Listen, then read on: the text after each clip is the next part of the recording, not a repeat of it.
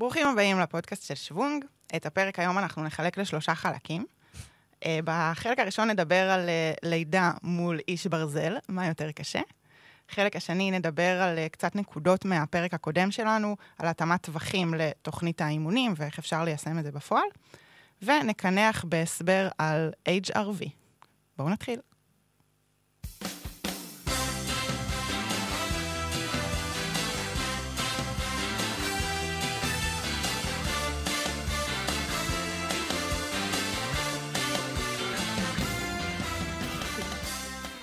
פתאום נשמע לי ממש עמוס כל האירוע הזה של הפרק הזה, ואיך נכניס את זה בזמן שיש לנו, אבל uh, מה אכפת לנו?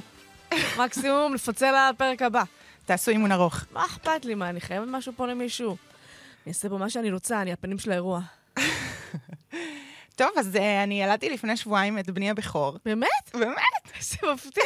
uh, תודה, uh, גיא פה מעבר לזכוכית על הכפיים. נכון. בקרוב אצלך. um, אז ענבר uh, כתבה לי את uh, תוכנית האימונים לגידול ילדים לאורך השנים. התחנכתי על ברכי הירמולים, וזה הגיע לשיא בליווי הלידה. נכון, בדם זהה ונזלת. כן, וחוסר שעות שינה. נכון. אז, אז תודה לך, ענבר, שהיית שם ברגע המרגש הזה בשבילי. נכון, יש לציין שאני, ההודעה על הלידה הגיעה אליי ביום שני בערב זה היה, כלומר, לא על הלידה, על הנסיעה שלך לחדר לידה. עכשיו, כל הזמן גם אמרתי לך לפני זה, כאילו, ותכף גם נדבר על זה, על תכנון וביצוע, תוכניות מול מציאות, מה קורה כשדברים משתנים, אז אני כבר הכנתי אותך לזה שאת יודעת, כל הדבר הזה הוא אירוע שהוא מאוד מאוד חדש, אין באמת דרך לדעת איך אנחנו מגיעים אליו ומה הוא יגבה מאיתנו, ואמרתי לך, אני שמחה להיות שם בשבילך, אם את צריכה אותי אני באה, קחי בחשבון שיכול להיות שלא לא, לא יבוא לך עליי. שלא יבוא לך עליי, שלא יבוא ילדר עליי, אני לא יודעת מה, ש, שאני פחות יבוא במקום, תהיי, תה, תה, תרגישי חופשייה לבקש אותי מתי שאת צריכה, ולהגיד, ולהעיף אותי מהלו"ז מתי שצריך. אז אני ישר כתבתי, לבוא, ואז ישר כזה אמרת לי, לא, אנחנו נראה עוד מה קורה, זה יכול לקחת זמן, ואז פתאום אלדר לוקח את הטלפון וכותב לי, אנחנו בסדר. אז אמרתי, אוקיי, אולי לא רוצים אותי שם. אבל מצד שני, ביתר, ליתר ספק, אני כל עשר דקות בלילה מתעוררת לראות שלא בטעות התקשרו אליי, חוזרת לישון. ואז בבוקר הייתי בטוחה שאני מקבלת כבר תמונה של ילד, אבל לא. אבל לא. לקח עוד כמה בקרים. נכון. היה ארוך מאוד. אז ככה, כתבתי כמה נקודות שלאורך הלידה חשבתי עליהן, שהרבה פעמים שואלים, והרבה פעמים שאלו אותך, מה יותר קשה, לידה או איש ברזל? אז בוא ניתן לזה תשובה אחת ולתמיד. אז אני כבר פעם נתתי על זה תשובה בפודקאסט אחר של שוונק, אבל בוא נראה מה את חושבת בנושא. אין ספק שלידה, בי פאר, הרבה יותר קשה, ואחד המרכיבים הגדולים... כי אני אמרתי הפוך. כן? אני אמרתי שיש ברזל. אני חושבת שלידה הרבה יותר קשה, כי אחד המרכיבים הגדולים זה האי-ודאות, מתי זה קורה, וכמה זמן זה ייקח. באיש ברזל, אוקיי, את יודעת שזה ייקח 180 קילומטר רכיבה, 42, 2 ריצה, אז אם תלכי זה ייקח יותר זמן. אבל את תתקדמי אם תלכי. ובלידה אין את הוודאות הזאת. אני הרגשתי, אוקיי, זה כואב לי, זה יותר כואב לי, זה יותר כואב לי, אני מתקדמת. ולא התקדמתי לשום מקום, התקדמתי אחורה. אז לא קרה מזה כלום. אז זה היה מאוד מתסכל, וזה משהו שבמרחקים מדודים לא קורה. אז אני, אז אני, אני אמרתי משהו אחר. אני אמרתי שלדעתי איש ברזל יותר קשה, על אף שלידה יותר כואבת. אז קודם כל, באמת אמרתי, בצירים, את יודעת, אני חושבת שיש צירים, שיש צירים שהם סבבה, יש צירים שהם משתקים. הצירים באמת, מבחינתי לפחות האחרונים, של ככה, מפתיחה תשע ומעלה, הם היו כאבים שמפלחים את הגוף. אין כאבים כאלה, אף אחד לא יכול לרוץ בכאב כזה, או ללכת בכאב. כאילו, זה כאב מאוד מאוד גדול. או לדבר. או לדבר, או לנשום, או שמישהו ידבר אליו אפילו. אז אני אמרתי לכל הגברים ששוקלים, חושבים לעצמם, אין יותר כואב בלידה, שכחו מזה. יחד עם זאת, אני אמרתי שמבחינה מנטלית, כמו שאני תפסתי את זה, אני חושבת שכשאנחנו יולדות, אנחנו עושות משהו שהטבע ייעד אותנו לעשות, וה... אני גם נגיד הרגשתי, אני זוכרת שבטח גם, גם אצלי התאום, הלידה של התאומים לקחה המון זמן. קודם כל, כי אני הגעתי בלי לידה, אלא לזירוז, בגלל שכבר ההיריון נמשך, אחרי שכל הזמן הלחיצו אותי שהספורט שלי יעשה לי לידה מוקדמת, בסוף הם פשוט לא רצו לצאת. כאילו, אמרו, נע לכם, אנחנו נגיד לכם מה נכון ולא נכון, הספורט שלה בסדר. אז הם לא, לא רצו לצאת, וכבר הגעתי לזירוז, והייתי יומיים שם עם פיטוצין ובלונים וכל השבנג. אז במשך יומיים הייתי מאושפזת אה, על מוניטור והכול, ועד שהתחילה לידה, ואז עוד 13 שעות. ו... אה, אז זה לקח באמת הרבה מאוד זמן, אבל כן הרגשתי ש... כאילו, בסוף אנחנו עושים משהו שהגוף שלנו, כאילו, שאנחנו יועדנו לעשות, והמנטליות הייתה שמה, ואפילו שכבר לקראת הסוף הרגשתי באמת נורא יפה, ואמרתי, איך אני אלחץ עכשיו? כאילו, בא לי רק לישון. אמ, והתחילה הלידה, כאילו, עצמה, שלב הלחיצות, והתעוררתי. אז כי, כי באמת משהו בגוף שלנו מהמם. מאפשר לנו את זה, וגם, ואז גם כמובן שכנשים, מה שגברים לא קורה להם, זה שאפילו מיד אחרי הלידה ההורמונלית אנחנו עוד יותר מתעוררות, כי אנחנו אומרות, די, זהו, כבר אנחנו ערות שלושה ימים, מצירים וזה, בטח עכשיו אני אתרסק. ומה אמרתי לך? תיזהרי כפרי, את לא הולכת להירדם. בהחלט. אז זהו, אז היה עוד אדרנלין. אה, הגברים ישנים יופי, הם לא תוכנתו כמונו, אבל לנו יש באמת הורמונלית היכולת הזאת, כי הגוף יודע שאנחנו צריכות ללדת, והוא יודע שאנחנו צריכות לטפל בילד מיד אחרי. באיש ברזל זה לא ככה. אנחנו עושות משהו שלא רק שהגוף שלנו לא ייעד אותנו לעשות, הוא גם ממש לא מעוניין בזה. כאילו, באמת, לכי לישון, זה כבר לזמן אתה על הרגליים. ושם אנחנו צריכות וצריכים להתמודד דווקא עם, עם משהו אחר, כלומר, עם, ה, עם הרצון העמוק של הגוף שלנו לעצור את האירוע. ולהפסיק וללכת, ואז אנחנו צריכים להיות מספיק חזקים וגם לתרגל את זה מספיק, שדיברנו על זה הרבה, באימונים האחרים של... לה, שהמוח שלנו ידע שיש לו עוד, שהוא מהמם. יכול, מסוגל יותר. כן, זה דבר שאנחנו דיברנו. מרגילות אותו לאט-לאט באימונים, וגם צריכות לעבוד עליו מנטלית ועל היכולת שלנו להגיד, זה נראה לנו שנגמר לנו הכוח, אבל יש לנו עוד לתת. אז חוץ מהאדרנלין שאחרי הלידה באמת, אני לא האמנתי שאני לא מצליחה לישון בלילה, אחרי שלא ישנתי כבר שני לילות, וזה דברים שגם קורים בתחרות.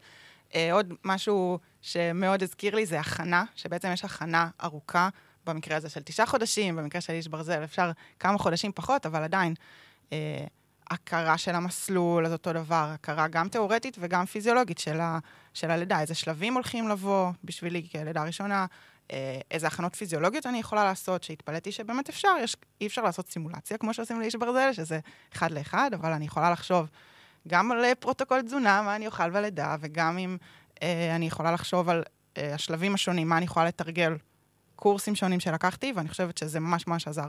אה, וזה דברים שגם ב- באיש ברזל מאוד עוזרים. אה, אני אגיד אה, משפט שאמרו לי שמאוד אהבתי, כמו לידה, כמו תחרות ראשונה, גם לידה ראשונה באים לסיים. אז הלידה שלי לא עמדה בשום cut-off, בשום מספר, בשום אה, תקנון שהיה פרוטוקול של הבית חולים, הכל, הכל אה, התארך, אבל אה, בסוף אה, אין תינוק שנשאר בפנים.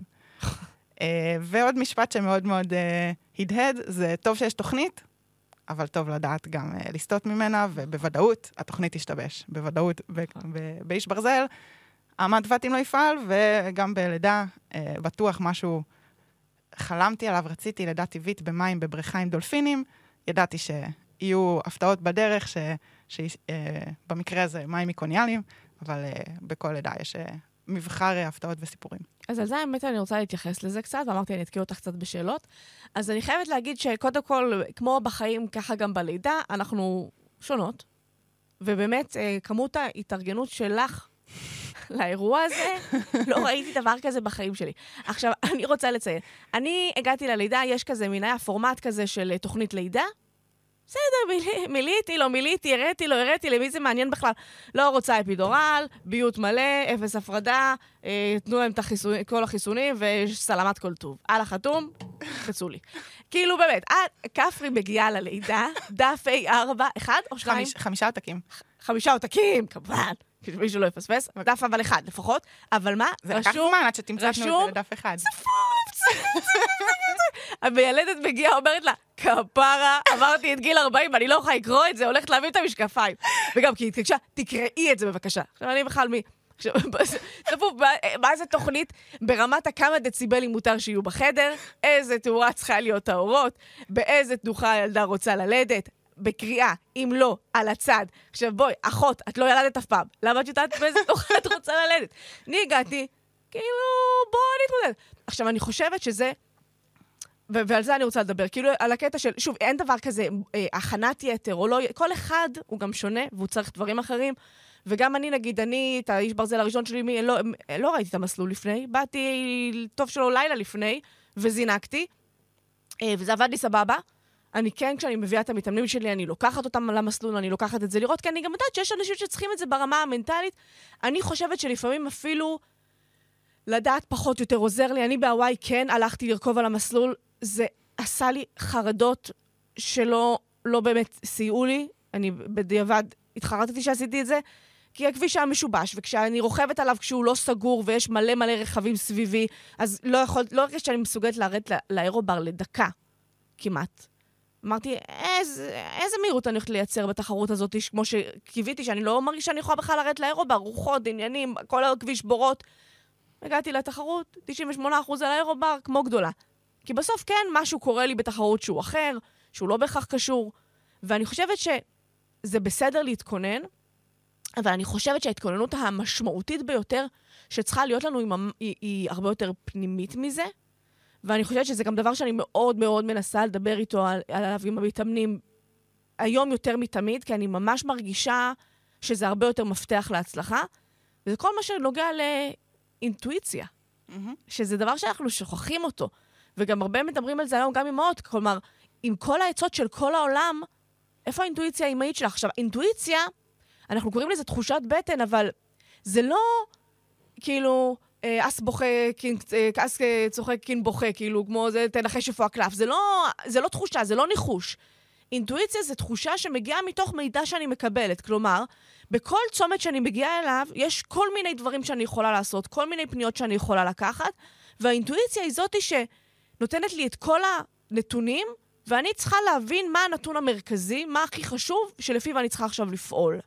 מתוך ההיכרות שלי עם עצמי, מתוך ההבנה הנכונה שלי והיכולת לזהות מה יוליד יום ומה יהיה הכי נכון לי לעשות עכשיו. ואני חושבת שזה דבר שאני מאמינה שאצלי הוא מאוד עוזר לי בסוף לנהל תחרות, ואני בגלל זה גם משתדלת, כמו שאני אומרת, לא להכין את עצמי יתר, ולא לבוא עם ואטים מדויקים שאני רוצה לעשות בתחרות. על אף שאני מאמנת ואני מכירה את עצמי ואני יודעת מספרים ואני מבינה בזה, אני עדיין יודעת שיש טווח. והטווח הזה הוא, הוא, הוא, לא כל כך קטן. ואפילו, אם מדובר על עשרה ואת עשרה ואת, זה הרבה מאוד. גם ואני... דיברנו על זה בהקשרים של מרתון. בדיוק, כלומר, נכון, שאמרתי, ו- ובסוף, הקושי המרכזי שאני רואה אצל אנשים זה שהם עושים תוכנית, עושים, עושים, עושים, וכאילו הולכים, הולכים, בום, נופלים לבור. ואני אומרת, אתה לא ראית שיש בור, לא הערכת שמגיע הבור, לא, לא היה שום סממן מקדים, ולא, כי, כי כשאנחנו לא לומדים להבין את עצמנו, לקרוא את המפה, לדעת מה קורה, ולתוך זה לקבל את ההחלטות ולשנות גם את הדרך, אז, וגם, גם למה אני אומרת לשנות את הדרך? למה בכלל שתהיה כל כך דרך? כאילו, למה לא, אי אפשר להבין שיש כל מיני ערכים וכללים גדולים? וכשאני יוצאת לרכיבה, אני שואלת את עצמי איך אני רוצה להרגיש, לא בהכרח על איזה בת אני רוצה להיות. עכשיו גם, עכשיו אני מקבלת עם מתאמנים בבוקר, ו- ואני, ואני אומרת להם, תרוצו על קצב שהוא, נגיד, היום אם אתם עכשיו צריכים ללכת למרוץ אה, שלושה-חמישה קילומטר. מסתכלים עליי בקטע של... לא, שוב, באיזה קצב להיות. לא רוצה להגיד לכם. אל תשכחי שזה הרבה עניין של ניסיון. את הרבה, חווית הרבה את עצמך בכל מיני תחרויות, ואת יודעת איך את רוצה להרגיש, כי זה נראה לך כמו תחרות X ולא תחרות Y. אמ, וזה משהו שמישהו עושה פעם ראשונה, אז הרבה יותר קשה לו לסמוך על עצמו. נכון. על אבל הנה, אז אמרת נכון, לסמוך על עצמנו. כלומר, זה העניין. כלומר, כשאני הגעתי ללידה, לא הייתה לי יותר מדי תוכנית, אבל אמרתי, אני סומכת על עצמי. אני סומכת על עצמי, ו- ואני אתמודד עם כל מה שאני צריכה להתמודד, כמו שאני מגיעה לתחרות. כלומר, כי בסוף, עכשיו, גם לפעמים הציפייה שלנו לחוש כל תחושה שנחוש בתחרות כבר באימונים היא בעייתית מאוד. ו- ולפעמים היא אפילו יותר גרועה מאשר פשוט להשלים עם חוסר הידיעה. ולכן גם אני אומרת, בן אדם שאומר לי, אני רוצה לעשות מרתון לפני שאני עושה איש ברזל, כדי להרגיש איך מרגיש המרתון, אז אני אומרת לו, אח שלו, אתה לא בכיוון. כי המרתון... הנה, והיה לי גם כן, היה, היה לנו איזה צחוקיה לפני כמה אימונים, שאמר מתאמן, וואי, באמת, אני רעה. קיצר, אמר מתאמן, אמ, אני הייתי מוכן לאיש ברזל, אני לא הייתי תפוס יום אחרי האיש ברזל. וואי, וואי, וואי, וואי. לא הייתי תפוס בכלל, אני הלכתי רגיל, אני הלכתי סבבה, אמרתי לו, אתה לא, לא היית תפוס כי אתה לא, כי אתה כי אתה היית מאוד מוכן, אתה היית תפוס כי אתה דווקא לא היית מספיק מוכן. אגב, זה, הוא לא התכונן אצלי לעיל ברזל הזה. כי אתה פשוט אה, בעיקר הלכת, נכון? למה שתיתפס כל כך ללכת? עכשיו, אז, אז כאילו באמת, זאת אומרת, באמת, הריצה באיש ברזל היא... ועכשיו אני אומרת לו, אבל תקשיב, כאילו, יד על הלב, גם אני ממרתון ברצינות all out, אתפס יותר מאשר ממרתון באיש ברזל, כי באיש ברזל אני תמיד, גם אם זה, גם אם אצלי הפער הוא לא מאוד גדול, גם אם זה 15-20 שניות יותר לאט לקילומטר, שזה לא המון, זה לא פערים של בין הליכה לריצה מהירה. כאילו, גם אם הפער הוא לא גדול, עדיין הוא פער משמעותי לגוף. כי הגורמים שמגבילים אותי הם עייפות, וכאילו ברמה המטבולית, כאילו אני הרבה יותר, אה, הרבה יותר אה, מותשת מאשר שאני מגיעה לאיש ברזל נקי. אה, ולכן אני אומרת לו, אז כאילו, אתה צריך להבין שברור שיהיה פער ואתה תהיה תפוס יותר. אז אנחנו צריכים להבין שזה אירוע שונה לגמרי, ולהגיד, אם עשיתי מרתון, אז אני יודע מה זה ריצת 42 קילומטר, אני מוכן לריצת 42 קילומטר, אתה הרבה יותר בבעיה מאשר לחיות עם, אי, עם העובדה שאתה לא יודע, ושאתה צריך לסמוך על עצמך, שאתה תפקד טוב גם כשאתה מגיע לתוך מקום שאתה לא היית בו עדיין. Mm-hmm. כלומר, צריך להבין. וגם איש ברזל אחד תמיד יהיה שונה מאיש ברזל אחר, זה גם לא ש... עשית אחד, עשית את כולם, ואתה תמיד יודע איך, כאילו, תמיד יבוא בתוך ה-10, 11, 12, 13, 14 שעות האלה, יקרו דברים. אז ה- היכולת של בן אדם להתחבר לעצמו, להרגיש את עצמו, היא כל כך חשובה, והיא קורית באימונים. ו- ומתאמן שלא כל הזמן ינסה, יבין מה הוא עושה, איך הוא מרגיש, יתחקר, אוקיי, התחלתי על זה, זה הרגיש לי יותר מדי, פחות... ברגע שבן אדם לא יחבר תחושה למספר, ליום, למרחק, הוא לא ידע לעשות את זה באיש ברזל. Mm-hmm. לא משנה כמה התוכנית שלו תהיה מדו... טובה וכתובה היטב, באמת למסגר, זה, זה לא משנה. כן. אני חושבת שיש בזה הרבה גם uh, ממשקים משיקים. Uh, ואם אני חוזרת ללידה, אני מבינה שאין לי סיכוי לדמות משהו שבאמת קרוב לתחושות של לידה, אז uh, כל הכנה שאני אעשה היא, בכל מקרה, אני אצטרך לסמוך על עצמי ועל הגוף שלי. Uh, וגם, uh, דרך אגב, לזה, אני חושבת ששלחתי לך uh, קובץ של 28 דקות של דמיון מודרך ומשפטים מחזקים, שבהם את סומכת על עצמך ועל התינוק שלך, שמקדם אותך ללידה. אני בטוחה שהקשבת. מה זה? עשר פעמים ביום. אני הקשבתי לזה בלידה שלך, זה היה לי מספיק. נכון. אני לא בטוחה שאת הקשבת לזה כל כך תוך כדי לידה. אני, לא היה לי מושג איפה אני היה, באיזשהו שלב... את מבינה, העיקר של ה soundtrack הזה. באיזשהו שלב הייתה אזעקה. אבל אני חייבת להגיד שאחרי ה soundtrack באמת המשמים של כל מהלך הצירים, לפחות זה של הלידה עצמה היה... מרים. פצצה, רציתי להעביר trainer באותו רגע. נכון. אני לא יודעת מה לעשות עם עצמי. זה היה סאונד... באמת, גם יש לציין שאני באמת ממש חשקתי בלהחליף אותך. כן? התחלתי לבייס. חבל, חבל שלא. באמת. בא לי ה... קבל תצהיר. אנחנו נדבר על זה בלידה הבאה. זה נראה לי, אני אשקול את זה ברוב אה, קשב. נשמע לא רע. אני חייבת כל הזמן להזכיר לעצמי, ענבר, אבל את אמרת שאת לא נכנסת להיריון שוב. בסדר, אני אעשה את ההיריון, תעשי את הלידה. מתאים לי, מתאים לי. 41 שבועות, 42. אה, טוב, נעבור לנושא השני, בנימה אופטימית זאת. אה, דרך אגב, מי שרוצה את ה... הפלייליסט של הלידה, או את הפלייליסט שבו ענבר צועקת לי, תלחצי! מצוין! אז uh, למרבה במחיר, יימסר. uh, מצונזר. מוכרת את שירותיי. כן. אז בעצם רצינו לדבר קצת אחרי הפרק הקודם שהקלטנו עם, עם אלדד יעקבי, על ספים. נכון. ועל התאמה שלהם לתוכנית אימונים. בדיוק. כחלק מקבוצה בעיקר. אז היה לנו פרק סופר מעניין, שבו גם קצת, אני אוהבת תמיד לנפץ קצת מיתוסים. חולה על זה. אה, אנחנו עושים את זה הרבה, עשינו את זה עם יאיר, שדיברנו על כל מיני עניינים של צום לסירוגין וזה, וכן ספורט, זה חשוב לירידה במשקל, לא ירידה במשקל. אז גם על זה דיברנו עם, עם אלדד יעקבי, ועלה באמת uh, הסוגיה של uh, כל הנושא של uh, הזון החם, הזון 2, מה, מה התועלת שלו אל מול אימונים אחרים. אם פעם, כאילו, היו אומרים לנו הרבה ש... אין, אתה רוצה לעבוד על היכולת האירובית שלך, זה רק בזון 2. אז אמרנו, לא, גם היכולת שלנו לעבוד על, היכולת שלנו לעבוד על היכולת האירובית שלנו יכולה לקרות גם יותר קרוב לסף האנאירובי שלנו בכלל. כלומר, גם זון 2 גבוה ולא רק זון 1-2 נמוך, וגם הזון 3 יכול מאוד לעזור לנו כדי לפתח את היכולת שלנו גם במרחקים ארוכים יותר, וכדי להעלות את הסף האנאירובי שלנו ולהשתקף ביכולת האירובית שמתחת לזה. אבל כן, גם אמרנו שיש לזה כמובן מחיר, זאת אומרת שאנחנו צריכים להבין שזה, שבסוף מתאמן ש... הוא יחסית חדש ורוצה לקחת על עצמו נפחים יותר ויותר גדולים, אז צריך להבין שאם הוא גם יעשה את זה וגם יכניס לעצמו אימונים בזון מאוד גבוה, אז יכול להיות שהתועלת של האימון ספציפית תהיה יותר גדולה.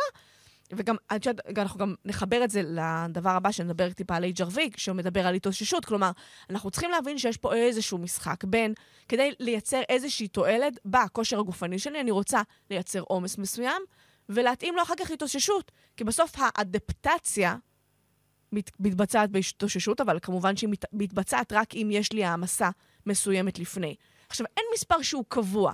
אנחנו לא יודעים לגמרי למדוד מה, כמה, איזה אימון מייצר לי איזה הרס, וכמה זמן בדיוק התאוששות אני צריכה כדי לשפר את אותו ההרס. וגם הכל... אם היה מספר, זה היה בטח משתנה מאדם לאדם, נכון. וזה בטח היה רלוונטי לספורט העילית, עליהם בוצע המחקר. בדיוק, נכון. וגם נגיד שזה מסוכן הרבה יותר להיפצע. אה, בין השורות זה היה... נכון. נמצא, בטח למתאמנים חדשים. נכון. אז, אז עכשיו, ואת כל הדבר הזה שדיברנו עליו, אז אנחנו אבל יודעים שאנחנו לא עושים בתוך, בתוך איזשהו ואקום מסוים, אמ, גם מתוך אילוץ וגם מתוך בחירה. אמ, אז אנחנו בסוף מתאמנים הרבה פעמים יחד עם חברים או כחלק מקבוצה, וזה לא, וכמו שאני אומרת, זה לא רק אילוץ. ודוגמה שאני אתן, אז אנחנו לפני שבוע נתתי למתאמנים שלי איזשהו אימון, שבתחילתו היה סט של שלוש פעמים שתי דקות, עם שלוש דקות מנוחה בין לבין, ואמרתי להם, פוצץ את הפדלים, לתת עבודה יפה, 120 אחוז אני רוצה אפילו, לתת בראש. אמ, שמתי איזה שהם ואטים למתאמנים, אמרתי להם, גם אם אתם מרגישים שאתם יכולים לתת יותר, תעלו אותה באחוזים. יש את האופציה הזאת, את זה. עכשיו, מה יפה? שאף פעם הם לא מעלים את האחוזים. אז אני אומרת, אולי הם לא יודעים איך לעשות את זה. אבל להוריד הם יודעים. אבל היום גיליתי שבכוונה נתתי להם אחוזים קצת גבוהים יותר, כדי לתת להם את התקרה הגבוהה, אבל גם להגיד להם, אתם, מי שלא מצליח יכול לרדת עד נקודה מסוימת, זה סבבה לרדת. כולם יודעים לרדת. הופה. הם פשוט לא מכירים את החץ שלה למעלה. בעיה, בעיה. טוב, בכל אופן, אז, אז אמרת, נתתי להם את האימון, עשינו את זה בזוויפט, הכל טוב ויפה, ואז עשינו את אותו סט בדיוק כחלק מאימון אחר בשבת. כמעט כולם היו על איזה עשרה אחוז יותר בחוץ. בזוגות. אה, גם אם מוציאים אותם אחד אחרי השני, פתאום, אח, אני רואה את ההוא, אני רואה את הזה, אני... עכשיו, משהו באבטרים של הזוויף לא תמיד עובד עליי באותו אופן, גם באימון קבוצה, אנחנו כזה עושים Keep everyone together, אז כאילו אין לך מה כאילו לנסות להתפזר, גם ככה אתה נשאר באותה דבוקה, והפיני שעובר לך משמאל, אתה בכלל לא מכיר אותו, אז הוא לא מעניין אותך. אבל זה לא איזה מישהו מהקבוצה. אז, אז מה שאנחנו רואים זה שכן, יש לקבוצה כוח לגרום לאנשים להוציא מעצמם יותר. אז זה לא רק אילוץ, זה גם בחירה, ובחירה מודעת ונבונה לעבוד, לעשות הרבה מהאימונים ביחד. כמובן שגם אני אוהבת את השילוב הזה, כלומר, להגיד לבן אדם, אתה יכול לעשות את המספרים האלה, עכשיו תעשה את זה על הטריינר. כלומר, הרבה פעמים בן אדם, ברגע שהוא רואה שהוא מסוגל, גם כשהוא יעשה את זה לבד, הוא ידע לדרוש מעצמו. כי אמרנו, כמו שאמר אלדד, הרבה זה אמונה בדרך. Mm-hmm. האמונה שבד... כאילו, כדי להחזיק יכולת מסוימת זה גם יכולת פיזיולוגית, אבל זה גם יכולת של המוח שלי להמ... לסמוך על עצמי. לסמוך כמו... על עצמי. בדיוק. שאתה יכול להחזיק מספרים מסוימים. אז אנחנו כן רוצים את הקבוצה, אבל את יודעת, בסוף אנחנו יוצאים לאיזשהו אימון שבת, ובסדר, יש פה איזשהו בליל של אנשים, אז, אז כן, אני גם בתור מאמנת תמיד חושבת טוב, טוב, ומסתכלת על המסלול לפני זה, איפה אני רוצה שיהיה כל דבר, אני יודעת, זה צריך מחשבה טובה, למקם את האנשים, לדעת מי יוביל ומי לא יוביל. אבל בסוף, כמו שאני אומרת, תמיד זה גם אחריות של המתאמן. האימון הוא שלך, יש לך בעלות עליו, ולא רק למאמן. אז כן, במקומות מסוימים שבהם אתה צריך, רוצה להיות ביותר עבודה שהיא אירובית, אז אתה לא יכול כל הזמן להוביל, אתה צריך מדי פעם לרדת למטה ולעבוד נכון כשאתה יורד למטה, אמ, או למקד את עצמך בפלטון שהוא נכון לך. כי כמו שאמרנו, אז הרבה מאוד מתאמנים עושים איזשהו עוול לתוכנית, כי בסוף, נגיד, אני אומרת, אה, לפני שבוע, לנו גם כן אימון שקראתי לו איזשהו אימון עקיצות, ורציתי שיהיו מספר סטים במקומות מוגדרים, ששם אני רציתי באמת את האחוזים הגבוהים יותר, את הזון 5 אפילו, והיתר רציתי שהוא יהיה זון שיאפשר את הזון 5. ואז מה שאני רואה זה שהרבה מאוד מהמתאמנים, או בגלל שהם נמצאים בפלטון שהוא חזק להם מדי, או בגלל שהם דואגים להוביל יותר מדי, או כל מיני דברים כאלה, ונהיים גיבורים גדולים, אבל אז כשהם מגיעים, אז הם כל הזמן מחזיקים בפלטון שהוא חזק והכל טוב ויפה, אבל אז כשהם מגיעים לסט שהוא חזק, הם לא מצליחים בכלל להגיע לזון 5, כלומר, כל האימון שלהם הוא, הוא הרבה זון 3 גבוה, והם לא מגיעים בכלל לספים הגבוהים יותר, כי הם מגיעים אליהם מותשים בעצם מדי. בעצם במהלך האימון הם שוהים בזון 3 במקום בזון 2, ואז כשהם מגיעים לסט עצמו, לאינטרוול עצמו, אין להם מה לתת, והם לא מצליחים להגיע לזון 5, והם אה, מבחינתם מחשיבים את ה... שרידות בפלטון היותר גבוה כיותר חשובה מאשר ברור. לעשות את האינטרוול ברור. האיכותי עצמו. נכון, או, או, או שאני בפלטון אחד ואני רוצה שהפלטון שלי יהיה הכי מהיר, אז, אני, אז אנחנו כל הזמן נדחוף ונדחוף ונדחוף בהובלה כמה שיותר מהר וכמה שיותר חזק, כדי לייצר... גם אנשים עבדים של אסטרבה, בואו נשים את הדברים על השולחן. קלאסי. כאילו, באמת. זאת אומרת, אה, אני לצורך העניין... של זוכר... אגו. כן, אבל כן, כי זה זה, זאת אומרת, אנש, זאת אומרת, זה כיף לעלות, ואז וואו, הייתי על 32 קמ"ש שלום, וואו, כאילו איזה בן אדם חזק אנחנו. אבל זה לא, זה לא המהות. אני שהתאמנתי לאיש ברזל שלי, אז הייתי יוצאת, היינו יוצאים חבורה, חבורה, ו, ואז היינו יוצאים לסט המרכזי. ואז בסוף אחד המתאמנים אמר לי, הייתי, הייתי יכולה לשבת עליי. אז אמרתי לו, כן, הייתי יכולה, אני לא מעוניינת, מכמה סיבות. אחד, בגלל שדווקא אם אני צמודה לך ממש לגלגל האחורי, אז אני אפילו על חמישה, שבעה ואט פחות ממה שאני רוצה להיות, כי אני נגררת עליך. ברור שאם אני פותחת מרחק אז אני לא מחזיקה בקצב שלך, כי אני לא באמת יכול, אני לא באמת... כאילו, הוואט האבסולוטי שלך במישור הוא גבוה מאוד משלי, אני לא, אני לא יכולה על זה. אבל אה, אז גם, בסוף, אבל, אז יכול להיות שאם הייתי עליך, הייתי יותר נגנבת, כי בסוף היה לי 34 קמ"ש ממוצע, ולא 31 וחצי, 32, אבל בסוף, מה זה משנה? כלומר, אף אחד לא בודק לי את הסטרבה שאני עוברת את קו הסיום. וגם אף אחד לא, כאילו, בסוף מה שמעניין זה בתחרות מה אני עושה. אז הרבה אנשים הם אלופי העולם באימונים, זה פחות בא לידי ביטוי בתחרויות עצמן, הרבה פעמים ביחס ישיר, כי בסוף, עכשיו, זה מה שאני אומרת, בסוף, תוכנית אימונים שהיא טובה ואתם סומכים עליה, היא, היא מחולקת נכון, והיא מביאה את הגירוי הנכון בכל אחד מהספים שלכם, וגם היא נותנת לכם איזושהי הזדמנות לאתגר את המערכת במקומות הנכונים, ולהביא את עצמכם לתחרות בצורה טובה. הרבה פעמים אפילו גם יותר, כמו שאמרתי, בגלל שאנחנו יודעים שאנחנו מתכוננים הרבה פחות במשך, למשך התחרות עצמה, אז גם אני אמרתי, נגיד, אני את התחרות, את האימונים שעשיתי לווייר, הרבה פעמים עבדתי הפוך ממה שרציתי דווקא לעבוד בתחרות. לחצתי בעלייה יותר כדי להיות בבתים של העלייה, ודווקא במישור, אפילו שהייתי מהירה, בכל זאת לחצתי. ברור שזה לא מה שעשיתי בתחרות. בתחרות, בירידות, הורדתי בתים, אין לי מה. לא, לא נותנים לי מדליה על NP גבוה ב... בשער הסיום. אבל באימונים כן עשיתי את זה, אז כלומר, יש צורך לעשות גירוי מסוים וגם להרגיש את עצמנו במקומות מסוימים ולראות, ל- ללמוד את השרידות שלנו בכל מיני סוגים של ואטים. ואם אנחנו סתם עושים מה שכיף לנו, או נראה לנו, או, או יפה בסטראבה, אחר כך זה לא בהכרח משרת אותנו. וגם כמובן שלנו לנו כמאמנים יש איזושהי אחריות לדעת לצוות את האנשים נכון, ולא לתת להם להיגרר למקומות שהם לא נכונים, ו- ו- וגם לדעת לפעמים את המגבלות. כלומר, לדעת, אוקיי, פה אני יודעת שהם יעבדו חזק, כי זה שיפוע מסוים ויהיה מישהו שצריך לעבוד יותר או משהו. אז גם להכין את הסטים שיתאימו את המסלול שאליו אני ואני הולכת. חושבת שהמסר שלנו לספורטאים, אם היינו במסר מה, מחלק הלידה של תסמכו על, עצמכם, אז פה המסר הוא, אה, תסמכו על תוכנית האימונים ותהיו בוגרים, ותבינו שאם אתם תעבדו לפי מה שנדרש לעשות, שזה אומר גם להבין מה נדרש, לקרוא יום לפני כן מה נכון. נדרש, להבין מה תדריך, לשאול שאלות, וגם לממש בפועל, ולא להיסחב ולהיגרר אחרי הגלגל שלפניי. והמה נדרש, תמיד אני אומרת, גם אני, אני מנסה להסביר לאנשים שהמה נדרש זה לא מספר.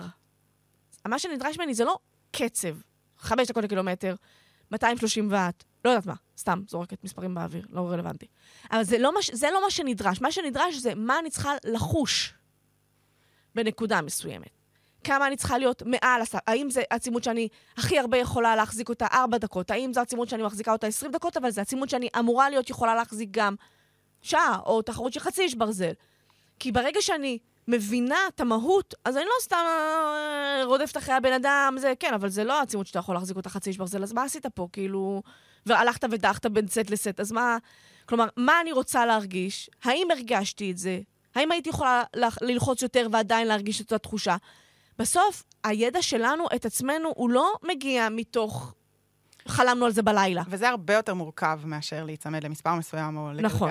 או להיסחב, כי אני באמת צריכה להיות פה בקשב מאוד גבוה לעצמי, ולשאול את עצמי את השאלות האלה, כשאני אהיה לי חמצן ושאני מנסה בדיוק. להיות... אבל, ב... אבל כשאני עושה, כשאני שואלת את עצמי ומגלה ומתחקרת את עצמי, אז ברור שבתחרות אני אדע לעשות את זה טוב, ואם לא, אל תצפו שתדעו לנהל את התחרות שלכם. ובסוף, רק אתם תנהלו את התחרות שלכם. זאת אומרת, אני לא באוזניה של אף אחד. וגם אם אני שמה, אני לא בלב שלכם, אני לא בריאות שלכם, אני לא ב... זה לא. זה לא שם, אני לא בשרירים שלכם. בצירים. בדיוק. אז בסוף רק אתם יכולים להרגיש את עצמכם, אבל אתם צריכים לדעת להכיר על ידי האימונים עצמם. מעולה, נעבור לחלק השלישי והאחרון שלנו לפרק הזה. אז אנחנו רוצות לדבר על אה, heart rate variability. נכון. HRV. נכון. Uh, בעצם...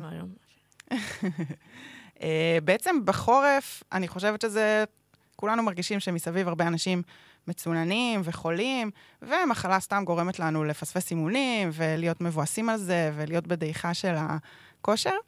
אמ, וגם הראו אה, במחקר שעשו באוסטרליה על אה, רצי מסלול, ראו שרוב המחלות, ש... זה רצי עילית, אבל ראו שרוב המחלות שהם פיתחו היו קשורות לאימון יתר, וראו שמי שמצליח לעמוד ב-80% מהתוכנית אימונים, אז יש לו סיכוי של לעמוד ביעדים שלו פי שבעה. אה, אז באמת הדבקות בתוכנית אימונים, שנגרמה מזה שהם לא היו באימון יתר, גרמה להם להצליח. אה, ולמה אני מציינת את זה? בגלל ש... זה השלב שבו אני נכנסת מתחת לשולחן על מה שאני עשיתי לעצמי בחורף האחרון? כן, בדיוק.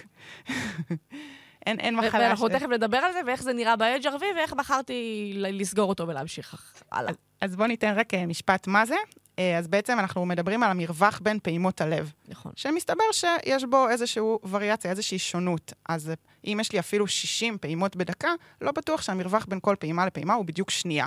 יכול להיות שהמרווח בין הפעימה הראשונה לשנייה הוא שנייה וחצי, ואז המרווח בין השנייה לשלישית הוא חצי שנייה, וזה טבעי, והכל נכון. בסדר. עכשיו, בסוף, כאילו, בעצם אנחנו, מה שאנחנו מדברים עליו זה שאנחנו יודעים שאנחנו רוצים, אה, יש לנו שתי מערכות עצביות בגוף, הסימפתטית והפרסימפתטית. אז הסימפתטית היא התת-מערכת העצבים האוטונומית, אה, מה שנקרא שאחראית גם על מנגנון ה-fight or flight שלנו, ההילחם או ברח.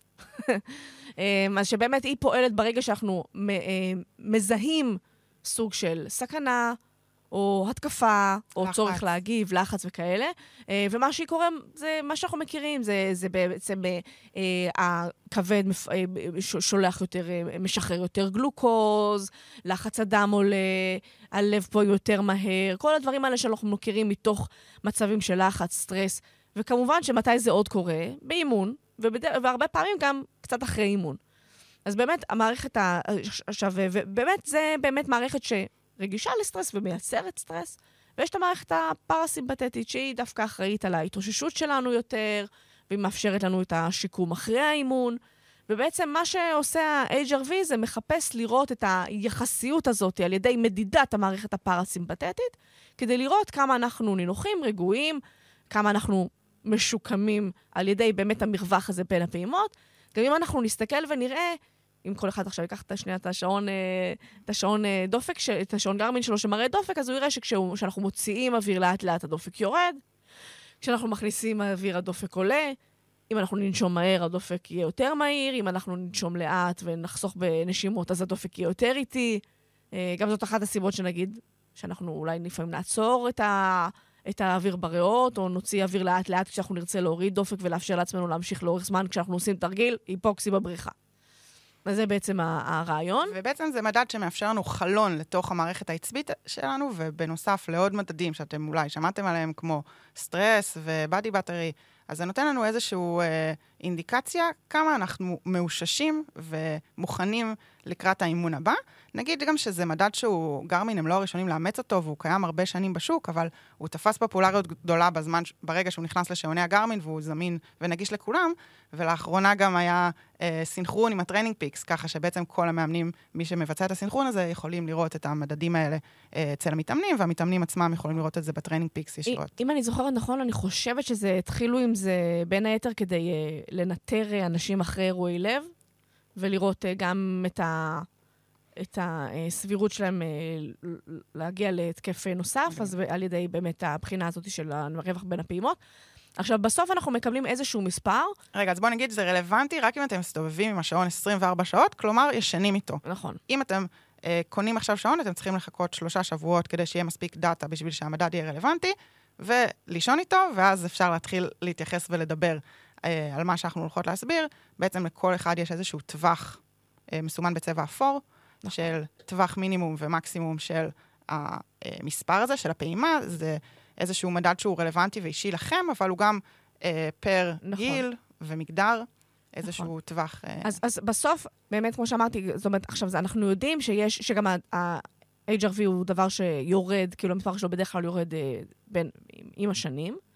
אה, עכשיו, זה, עכשיו, בעצם לכל אחד מאיתנו, אם אנחנו באמת לובשים את המד דופק מספיק זמן, אז באמת הוא נותן לנו איזשהו טווח של, אה, של מתחת לנורמה, בתוך הנורמה, מעל הנורמה, וזה אישי לנו. אבל כן, חשוב לדעת שהמספר הזה, כן יש מספר שהוא, זה לא, זה המספר שלי והוא סבבה לי. לא, יש מספר שהוא טוב ולא טוב. ויכול להיות שאם אתה תעשה דברים בחיים שלך שיכולים לשפר את ה-HRV שלך, ולהביא אותך למצב שאתה בטווח האנשים המאומנים יותר, וכאלה שיודעים התאוששות טובה יותר מאדם אחר. כן, HRV גבוה זה נחשב טוב. נכון. אה, מספרים גבוהים שאני מכירה זה באזור ה-80, נכון. ו-HRV נמוך נחשב פחות טוב, כאשר בעצם יש, אה, המדדים שאנחנו רואים זה ירוק, זה balanced, מאוזן. נכון. אה, כתום זה unbalanced, זה יכול להיות או שאני מעל הטווח, קרובה לאימון יתר, או שאני מתחת לטווח, ואם אני הרבה זמן מתחת לטווח, אז אני אקבל גם low, שזה אדום. כן. אה, ענבר יכולה לספר לנו על... אה, נכון. אז, על אז, הרפתקאותיה. אז נגיד בתחום. באמת אה, אחד הסיפורים שאני לפני כמה זמן התחילו לי, התחיל לי איזה וירוס פטן כזה, ואמרתי, יאללה, בקטנה, חום נמוך וזה, ואני חייבת לבוא לאימון. ואני... עכשיו, אני, עכשיו באמת, אני קמתי בבוקר ואני הייתי רואה שעל אף שאתמול נגיד לא עשיתי איזה אימון שהוא נורא נורא משמעותי, שכן, ה-HR שה-HRV שלי פתאום נורא נמוך. כלומר, אם אני בדרך כלל על ה-80 פלוס, פתאום עולה איזה 78, והרגשתי לו פיקס. עוד, עכשיו, זה גם קרה, אגב, לפני שבכלל התחלתי את הסימפטומים של המחלה. כלומר, הגוף כבר היה באיזשהו נקודה לא טובה שלו, כמובן העדפתי, ברור. והשעון אומר לי, אולי כדאי שתקחי עוד קצת ריקאברי, אמרתי, אתה לא תגיד, אתה לא מחליט עליי. יצאתי לאימון. עכשיו, ואז אני מרגישה שאני כבר לא טוב, הבנתי, התחיל לי איזה וירוס, עניינים, אמרתי, טוב, אני חייבת ללכת לאימון הזה, אני הבטחתי בזה ופה ושם, צריכה להיות עם הפלטון הזה, אה. אדוויל קטן ויצאתי, ואז אה, באמת נכנסתי לאיזושהי סחרחרה של גם המצב נהיה יותר גרוע, הווירוס אה, הגיע כבר למקומות אחרים, ואז חשבתי שאני... זה, ואז כאילו לא נתתי לעצמי הזדמנות, התחילה גם דלקת גרון, כלומר, גם בסוף לא, לא משהו שאחד קשור לשני, אבל המערכת החיסונית שלי לאט לאט הייתה בגריסה כבר, כי אני כל פעם יצאתי לאימון לא מאוששת, לא בריאה מספיק. ובכללי, המערכת החיסונית שלך הייתה אחרי איש ברזל. נכון. אז, הכל ביחד, ו- ובאמת, אז זה, זה לא, בסוף זה לא חכם, ולפעמים זה לא להפסיד אימון אחד, אבל להפ- להפסיד איזה עשרה שאחריו. ומה שהזכרת, שהוא מאוד מגניב ב-HRV, זה שהחלון ל- לראות מה קורה בגוף הוא מאוד מהיר. כלומר, נכון. את הזכרת שלפני שבכלל החשת איזה שהם סימפטומים, כבר ה-HRV ירד, נכון. ולא הבנת מה הוא רוצה ממך. אז זה הרבה יותר, אה, ההתעוררות שלו הרבה יותר מהירה מאשר למשל אם נסתכל על הדופק שלך במנוחה, שייקח לו עוד איזה שלושה ימים אה, לעלות, לעומת ה-HRV שכבר באותו רגע, לפני ששמת לב שמשהו נכון. קורה. אה, אני אגיד שגם בהיריון אה, זה, זה מדד שכן המשיך לפעול, וממש ראיתי שהוא, שהוא הולך ו, ויורד, וגם הסף שלי איתו הולך ויורד, אה, למרות שבהתחלה לא הרגשתי איזשהו שוני. הוא חוזר לעצמו לאט לאט? חוזר לעצמו. וואו. אפילו בשליש השלישי הוא כבר התחיל לחזור לעצמו. כן? כן. אז זהו, אז, אה, ו... ועוד דבר שצריך להבין, שעכשיו מה בעצם יכול להשפיע לנו בעצם על ה-HRV, ויכול לשפר את ה... בסוף גם צריך להבין שבאמת, כמו שאמרתי, תוכנית אימונים טובה זו תוכנית שבה אנחנו מייצרים העמסה ומאפשרים התאוששות. ואם ה-HRV שלנו הולך ויורד, זה מראה שאנחנו לא בהתאוששות, ככל הנראה, ואז אנחנו לא באמת יכולים לקבל את התועלת מהאימון, ואנחנו אז יכולים באמת להתאמן המון המון המון, אבל לא באמת, גם, גם להיות חולים יותר ופצועים יותר, אבל גם אפילו לא לראות תועלת. כי בסוף לגוף אין את הזמן ואת היכולת. עכשיו, מה שיכול לשפר לנו התאוששות זה שינה כמובן, שינה טובה, של מספיק שעות, זה וגם הדבר באיכות טובה. הראשון שמשפיע על ה-HRV. בדיוק. אחד הדברים שבאמת הכי משפיעים, אז גם לשים לב שאנחנו נכנסים, וגם דפוס השינה, לישון יחסית בשעות קבועות, להיכנס למיטה באותו זמן, להתעורר פחות או יותר באותה שעה. יש כאלה שאומרים, כן, אני לא אוהב להתעורר בבוקר, אז אני רק שלוש פעמים בשבוע אבוא לאימון קבוצה, אבל גם זה לא בהכרח נכון. כלומר, זה נכון לכם שיהיה לכם איזשהו סייקל קבוע. אז כן, רוצים או לא רוצים, אז לא תקומו בשעה חמש בגלל שיש אז תקומו בשש וחצי, אבל או ללך, או לישון, או כאילו, תמ- גם, זה בדרך כלל אנשים גם תמיד הולכים לישון באותה שעה, באיזה 11, וכשיש אימון אז הם קמים, וכשאין אימון אז הם לא, אז, אבל הם לא מייצרים איזשהו דפוס של שינה ברם, בשנה, בשעה מסוימת, גם הסביבת שינה, טמפרטורה אורות. שתהיה קצת נמוכה בחדר ונעימה, ללא אורות, כל, ובטח לא אורות כחולים שהם מסכים. מדכאי מלטונין, ומייצרים ש- אה, לא לשתות קפה סמוך לשינה. ו- וגם בן אדם שיגיד לי, אני שותה, לא משפיע עליי. וזה לא משפיע, אני נרדם. זה שאתם נרדמים זה נהדר. השאלה היא מה איכות השינה שלכם. וזה דווקא גם כן דבר שבגלל שה-HRV הוא יחסית אה, מגיב מהר, אפשר לבדוק את זה. פשוט תסתכלו ב-HRV שלכם. אחרי תזונה, עכשיו, גם התזונה, לאכול ארוחה מאוד אולי כבדה, יכולה להשפיע על איכות השינה שלכם, ואתם תראו את זה ב-HRV יום, יום אחר כך. מהמם. שוב, אתם לא, אבל בלי, ש, בלי שסיפרתם לגרמין מה אכלתם. בסדר? כאילו, עובדה שהמדדים האלה משפיעים, אז באמת גם לבחון על עצמכם מה מעודד התאוששות, מה מייצר לכם HRV, וגם תמיד הגרמין אומר לך בבוקר כמה הוא היום וכמה הוא היה אתמול בלילה. שתדעו אם מה ירדתם או עליתם. נכון, גם ממוצע של השבוע האחרון. בדיוק. אז uh, חשוב לדעת את זה, ו- וגם נושא של סטרס. עכשיו, אז... Uh, את חושבת שאתמול הייתי בוואטסו? וואו, ככה? ככה? בלי, בלי שבוע 40, סתם פרגנת לעצמך. פרגנתי לעצמי. אה, אבל אה, היה פלייליסט רגוע? לא היה פלייליסט, הייתי מתחת למים, חיים. לא שמעתי כלום. שמעתי... הקיצר, אז, אה, אז באמת אנחנו נמצאים באיזשהו מקום שאנחנו תמיד ב... שוב, גם אני, אני, אני מבינה שאני מוכרת אה, לקהל הלקוחות שלי, שהדרך אה, להוריד סטרס זה לפרוק אנרגיה, וזה נכון, על פניו, אבל גם לא רק. כלומר, זה, זה שאנחנו כל הזמן ב, במרדף אינסופי, גם לנשום זה חשוב, וגם להירגע זה חשוב, וגם לעשות טיפולים שהם מרגיעים ומורידים רמות של סטרס ומכניסים איזה... ו- ולא כל יום שעה לעשות נשימות, בסדר, אין לנו את היכולת הזאת, אבל כן להכניס את זה בלוז מדי פעם. יוגה. ו- בדיוק, ולמצוא את הדרך להכניס נשימות והירגעות ומדיטציה קצת. להוריד קצת את הסטרס מהחיים, זה גם חשוב, ולא רק לטפל בסטרס על ידי להיכנס לעוד סטרס. בטח בימי מלחמה, שגם אם אתם לא מרגישים בסטרס, הסביבה שלכם בטוח בדיוק. בסטרס, וזה מלחיץ גם אם אתם לא מרגישים. נכון, אז מה שאנחנו שומעים, וכמה שח- והחדשות וזה, ו- ולאיזה תוכן אנחנו זמינים, וכמה אנחנו זמינים לתוכן הזה, זה דברים שמשפיעים. וכן, לחץ וסטרס שהוא ברמה כבר כרונית, הוא, הוא לא בריא לנו בשום צורה, הוא משפיע לנו על המדדים, הוא, הוא מאפשר לנו פחות. עכשיו, גם תמיד אני אומרת את זה, זאת אומרת שאני רואה שהנה, אם, אם אני מאמנת, מתאמן פה במרכז עם שלושה ילדים שחי כל היום במציאות מטורפת, אל מול מתאמן בצפון, שכבר הילדים שלו גדולים, והוא עובד כזה להנאתו, וכל החיים שלו בזולה, אז אני רואה שהם יכולים לקבל את אותה תוכנית אימונים, ולא, הם לא באמת יעשו את אותה תוכנית אימונים. כלומר, הם לא... זה יצליח להתאושש הרבה יותר טוב בנימול אימון, לבן אדם שחי בסטרס מטורף. כלומר, יש לזה משמעות. ועכשיו במלחמה אנחנו גם רואים את זה. כן. מי שהוא הורה לילד שנמצא בצבא, זה בהכרח משפיע. מהמם. ובגלל זה גם צריך להבין, אני לא מתאמן אותו דבר. יכול להיות שאני צריך להוריד טיפה, כי זה לא חוכמה לשים את אותו כמות עומס, אם אין לי את אותה יכולת להתאושש. אז זה נכון שאני לוקח צעד אחד אחורה ולא מייצר את אותו שיפור שהייתי מייצר במצ... במציאות אחרת, אבל לפחות אני לא אביא את עצמי גם למצב של רגרסיה. אז אני אשמר ואשתפר מעט, אבל לא אלך אחורה, כי אני, בכל זאת, את רואה, אני רואה אנשים שמגיעים לאימוני שבת, שהילד שלהם נכון. בתוך עזה, והוא, והם לא ישנו שעתיים בלילה. נכון. אז, אז כאילו, צריך לקחת את זה בחשבון. אז זה נכון שצריך להישמר על שגרה, וזה נכון שצריך להמשיך לזוז, וגם זה מאוד מאוד חשוב ומאוד עוזר להתמודד, אבל צריך גם לדעת את כן. הבלנס של אז, זה. אז הוא בעצם מדד שמשכלל בתוכו עוד מדדים, כמו סטרס, שזה מדד נפרד, בדי בטרי, את הדופק שלנו במנוחה, הדופק ב- בלילה, ולכן אה, אנחנו מוצאות אותו מאוד מועיל. בכל ההשוואות שעשינו ב- נכון. אה, בשנה האחרונה, תמיד אה, אם, על ה... אם פעם היינו עובדים רק לפי דופק מנוחה, ממש כאילו ספורטאים של פעם, זה מה שהם היו בודקים כל יום בבוקר, בודקים את הדופק, כן, לא שחור לבן, אז זה נחמד, זה טוב, אבל זה פח, הרבה פחות, ומגיב באיחור מעט. בדיוק, מגיב.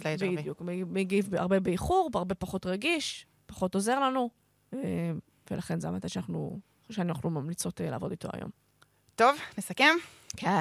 אז התחלנו, ב... אפילו עמדנו בזמנים, מדהים. Uh, התחלנו בלדבר על uh, מה יותר קשה לידה או איש ברזל, uh, וכל אחת ודעותיה. והדעות חלוקות, הדעות כן, חלוקות. חלוקות. Uh, יש לך יותר ניסיון בשני התחומים, אז uh, ת- תלכו עם, עם הלב שלכם. Uh, המשכנו בלדבר על התאמה של uh, uh, הטווחים לתוכנית האימונים, uh, בעצם על הביטחון שלי כספורטאי להצליח uh, לעמוד בתוכנית ולדבוק ל- למרות מה שקורה מסביב, אה, וסיימנו בלדבר על HRV. זהו.